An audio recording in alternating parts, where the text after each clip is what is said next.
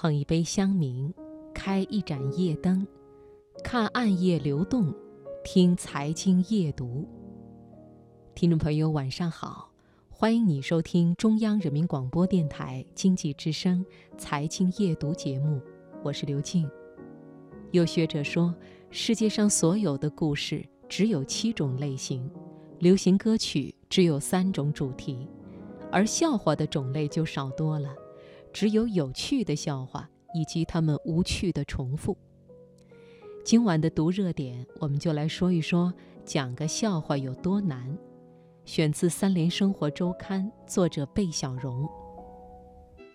笑话人人爱看，但并不是人人都能写，甚至也不是人人都能讲，因为大部分笑话我们看过之后转头就会忘掉。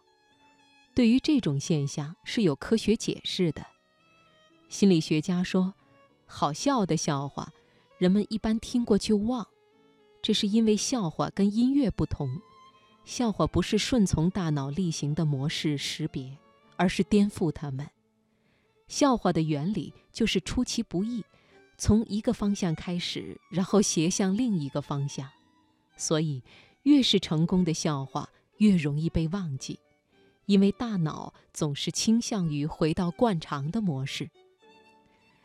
两个毕业于哈佛大学哲学系的美国人合著了一本书，叫《柏拉图与鸭嘴兽一块上酒吧》，通过笑话理解哲学。笑话和哲学的确有共通之处，他们都是对常识的颠覆，要挑战我们习以为常的东西。幽默和哲学就其精髓来说，都是富有人性的，都要求一种超越自我及其境况的能力。他们用一个笑话来说明柏拉图的美德理论。这个笑话是这么说的：在全校教职员工会议上，突然出现了一位天使，对哲学系的系主任说，我可以给你如下三种东西中的一种，智慧、美貌或者一千万美元。教授立刻就选择了智慧。一道闪电过后，教授看上去像换了一个人一样，但他只是坐在那里，眼睛盯着桌子看，然后说道，哎，我本应该选择要那笔钱的。这则笑话貌似没什么好笑的，琢磨一下才知道，他要说的是在天使给予系主任智慧之后，他才意识到他本应该要钱，可见在这之前他的确缺少智慧。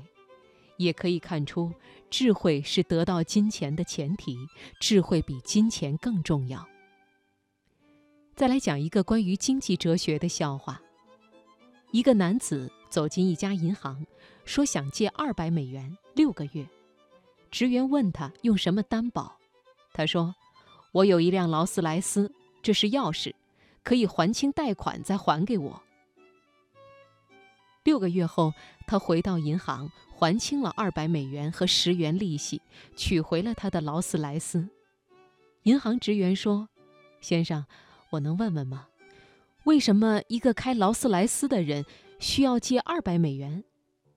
这位男子回答说，我要去欧洲六个月，还有哪里可以只花十块钱存六个月的劳斯莱斯呢？斯洛文尼亚的哲学家齐泽克特别喜欢、特别擅长用笑话来解释哲学。他爱讲这样一个笑话：有个人认为自己是一粒谷子，于是他被送进了精神病院。经过医生悉心治疗，他明白自己不是谷子，而是人。这样他终于可以出院了。